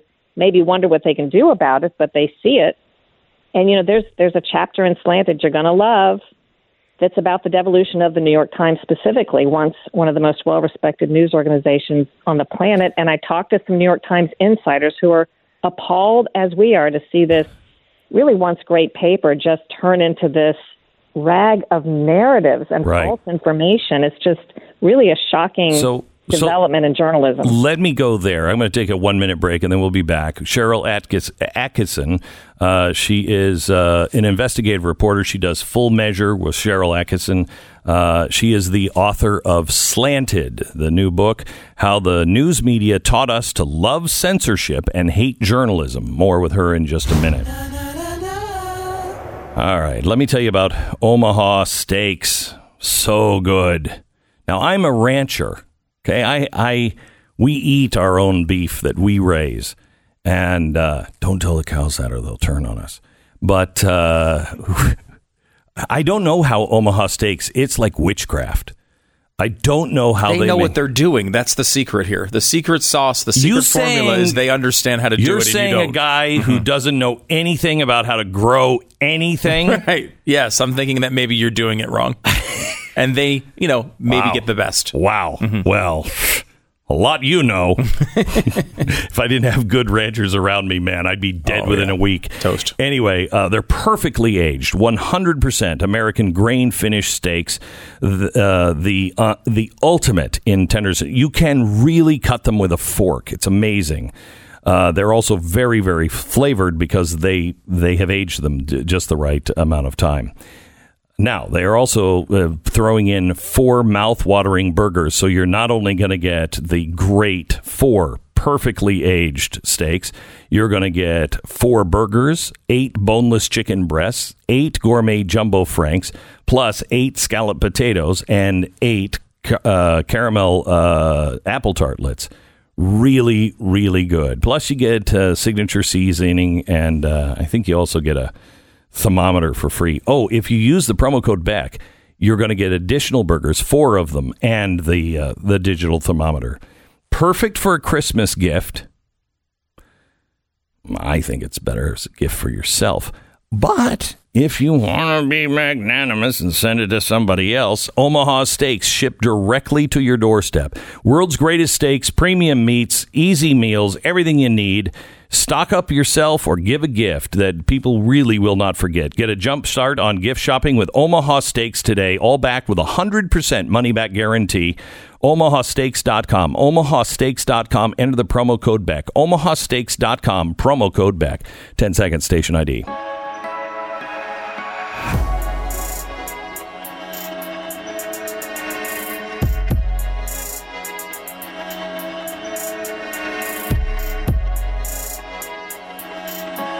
We're talking to Sharyl Attkisson. Uh, she is the author of a brand new book, comes out next week called Slanted How the News Media Taught Us to Love Censorship and Hate Journalism. And I want to get to, that title here in a second. But tell me, uh, we don't hear from those people uh, at the New York Times. We, we don't hear from them, we don't see them walking out uh, en masse. What's happening there? Well, we, those of us who see what's going on and want to do something about it, are becoming outnumbered and actually, quite frankly, bullied by those who now are in the business who are narrative pushers and propagandists and simply say the word racist or whatever they want to say, Me Too or sexist, to silence those who have alternative viewpoints on these things. You could see this in the leaked transcript of the New York Times staff meeting that was published maybe a year and a half ago after a series of debacles that I go into in my book, where, you know, how would you like to be somebody if you read this transcript about the crazy thoughts they have, what the news, what the goal of the New York Times is, you know, pushing certain narratives? How would you like to be the one or two who differs and you're going to be called every name in the book if you stand up and speak? And nobody did. Mm. Okay, uh, more in just a second. Slanted is the name of the book. I want to go to just the title because I find it fascinating how news media taught us to love censorship. This is the Glenn Beck Program. So I was telling you about steaks a few minutes ago. And look at me. You do not get a body like this without really working for it. Mm-hmm. Okay? I mean, this has taken me hours at McDonald's. Uh, a lot more than that, yeah. Hmm? A lot, significantly more. So I got myself a Recteq because I obviously love good food Mhm. and McDonald's. Yeah. Don't want to want to make sure Yeah, that those are in Mhm. separate Mhm. categories. Uh, so I got a Recteq, and there is nothing better to grill or smoke in. It is it's fantastic. It it's a smart grill, so, so it has smart grill technology. Uh, and make sure that everything is just right. Heat sensors that go into whatever you're cooking. You can make a pizza in this thing. You could you could smoke a turkey in this. I mean, it, it's fantastic. Grilling in the 21st century with a bang. Follow Recteq and compare them. A B compare them to the best ones out there. You, you won't find a better one. Recteq R E C T E Q dot com. Recteq dot com. Seems like a good idea and time to join Blaze TV. Go to blazetv.com slash Glenn. The promo code is Glenn and save 30 bucks.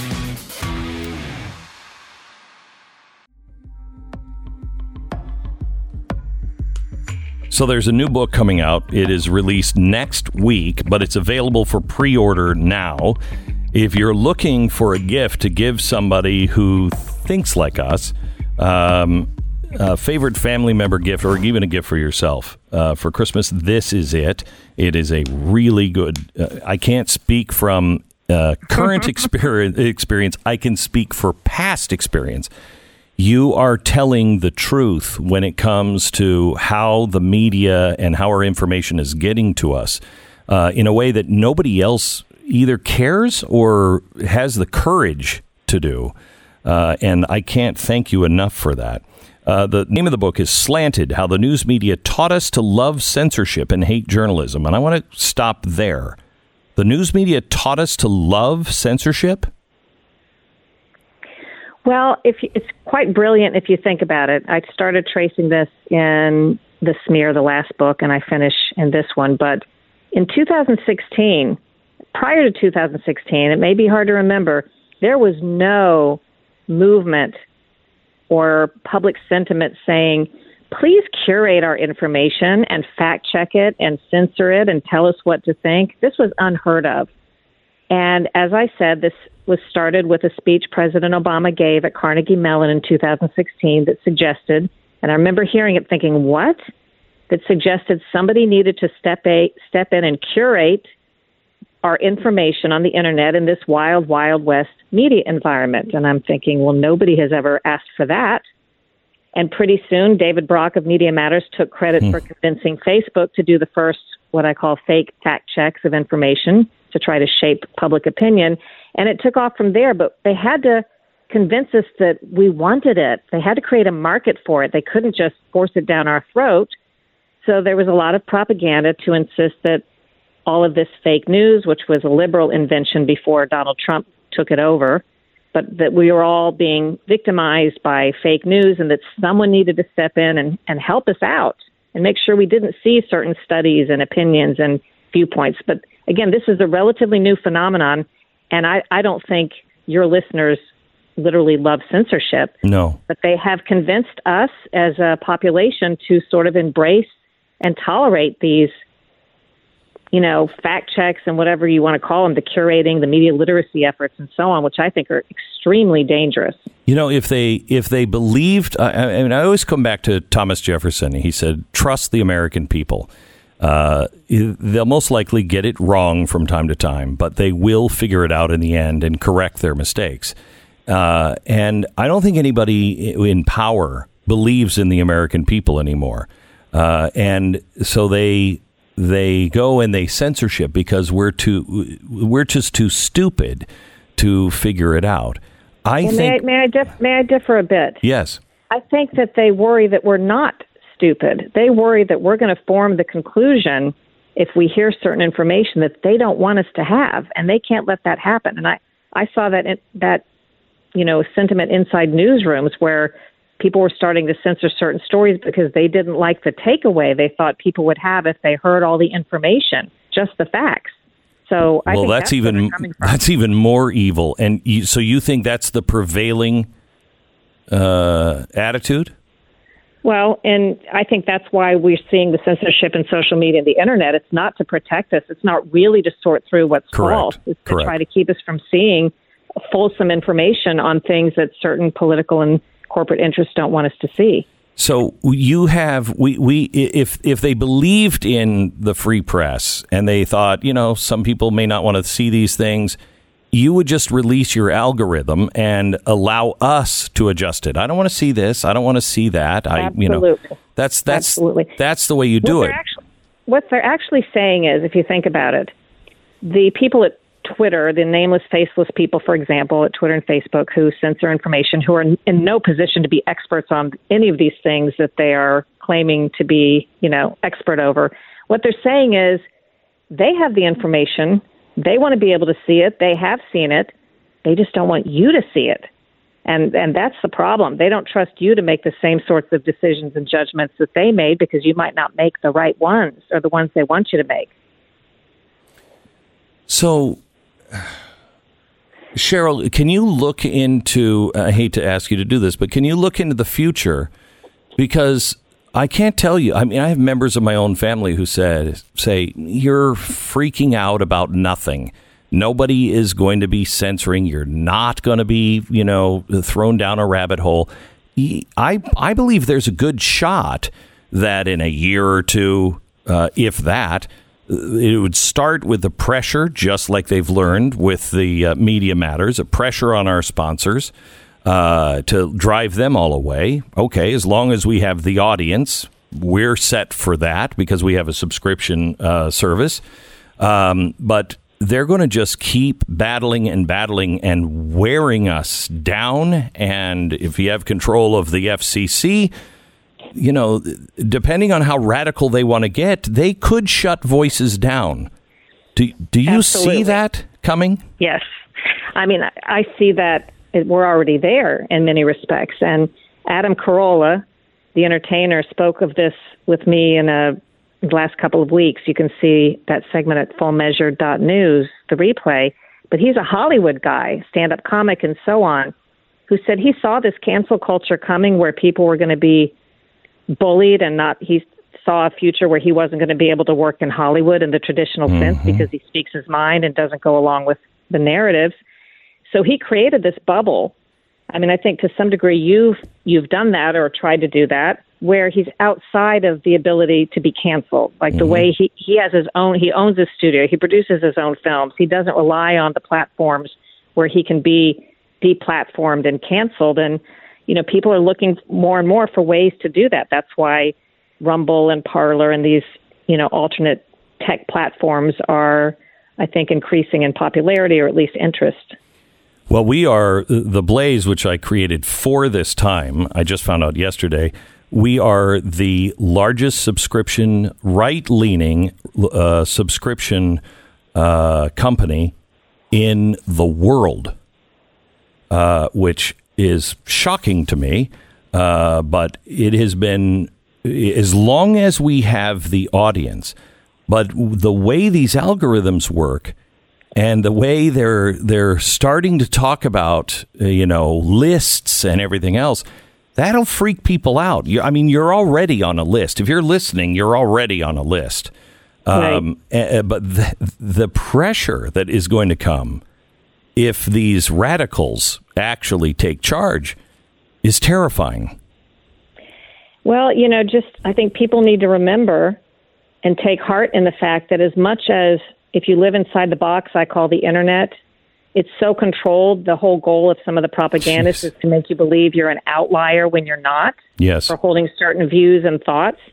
So keep heart that you aren't an outlier in a lot of these respects. I mean, I'm talking to your listeners, and that tens of millions of people, if you look at the last election, probably have the same sense you do about these things. Mm-hmm. And it's going to be pretty hard, I think, to take tens of millions of people and cancel them or convince them, you know, that there's an alternate reality that exists online that's not really true. I think they they live outside the box and they see a lot more of what's going on. Can we spend a couple of minutes and just talk about the election? How is is Biden going to be the next president? Is, do you think there's enough there to uh, change the result or to question the result with real impact? Well, from what I've seen, um, and I have tried to do some deep diving into this in the past week or so when I can, um, I would say there is enough to question significant numbers of votes and how this occurred. Whether anything can be done about it, you know, I don't have a lot of faith and confidence, regardless of the evidence, because let's look at my, my own lawsuit against the government for spying. I have a whistleblower admitting it. I have forensic evidence. Yeah, it doesn't matter. Donald Trump may know, or some the people surrounding him may have evidence of, as they do, allegations, sworn affidavits, videos, and so on, credible claims of wrongdoing involving thousands of ballots. I don't know how you go back and write that, meaning R I G H T, make that Yeah. right.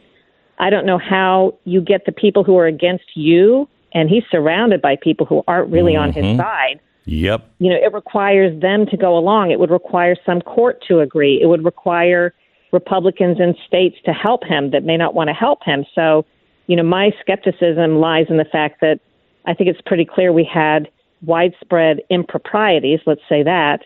But as to whether anything can be done about it, you know, I think that's that's sort of a long shot, sadly. Sharyl, thank you so much. Thank you for your continued uh, stand, uh, for your logic and your willingness to uh, look at all sides and just follow the track wherever it may lead. Thank you. Appreciate well, it. thank you for having me. Appreciate it. You bet. The name of the book is Slanted How the News Media Taught Us to Love Censorship and Hate Journalism. She's actually going to be doing a podcast with me uh, shortly after uh, the holidays. So I wanted to save reading it so I had all new stuff to talk to her about in the podcast. By the way, So responsible. if you are thank you if you are uh, if you are a fan of the podcast i think i did my favorite podcast uh, two days ago with douglas murray Really? uh, this guy is he is terrifying and inspiring there there were times but probably three times in that podcast where he just and i think it's because i pissed him off i think i because i was playing devil's advocate to him and uh, and I don't know if he thought I was serious or not. Uh, but I was playing devil's advocate and I was pushing him. Yeah, but people are tired. If Donald Trump can't do it, who can do it? Uh, and he just launched into some of the most powerful Martin Luther King empowerment speeches I've ever heard. And just off the top of his head, you don't want to miss that. It's available today at blazetv.com. It'll be available Saturday uh, for the rest of the general public. Uh, but uh, go to the blazetv.com, use the promo code Glenn, and you'll save, uh, I don't know, just truckloads of money. Let me tell you about Goldline. We have to have money left to be able to rebuild. And if we are all counting on the almighty US dollar, they ain't going to have a lot of money left. They are debasing this thing, and the dollar's value is falling. Now, they're telling you now that the stock market's going to go up to 40,000. I think that's probably right. Uh, I talked about it three years ago that it's headed for a melt up. That is a real term, a melt up. It rockets up and then crashes down. I think that's what's going to happen. I don't know. Don't take investment advice from me, but I will tell you to prepare yourself for a time that that doesn't look at all like this. Call Goldline, gold or silver. It's right for my family. It may be for yours. If you buy gold, you can receive some free holiday silver that is great to give to the grandkids. They're, they're real solid silver coins. Um, you'll get them free with your purchase, and they've got Santa and the snowman and everything else. Make sure you sign up for Goldline's weekly market email updates. Ask them about it. It's free, it's informational, and it'll help you keep connected to what's really going on. Call 866 Goldline, 866 Goldline, 866 Goldline, or goldline.com. This is the Glenn Beck Program. This is the Glenn Beck program. We have this podcast coming up with Douglas Murray. He's the guy, the spectator guy? Yeah, he runs the Spectator in, In the UK. in the UK, which is very conservative, but our kind of conservative.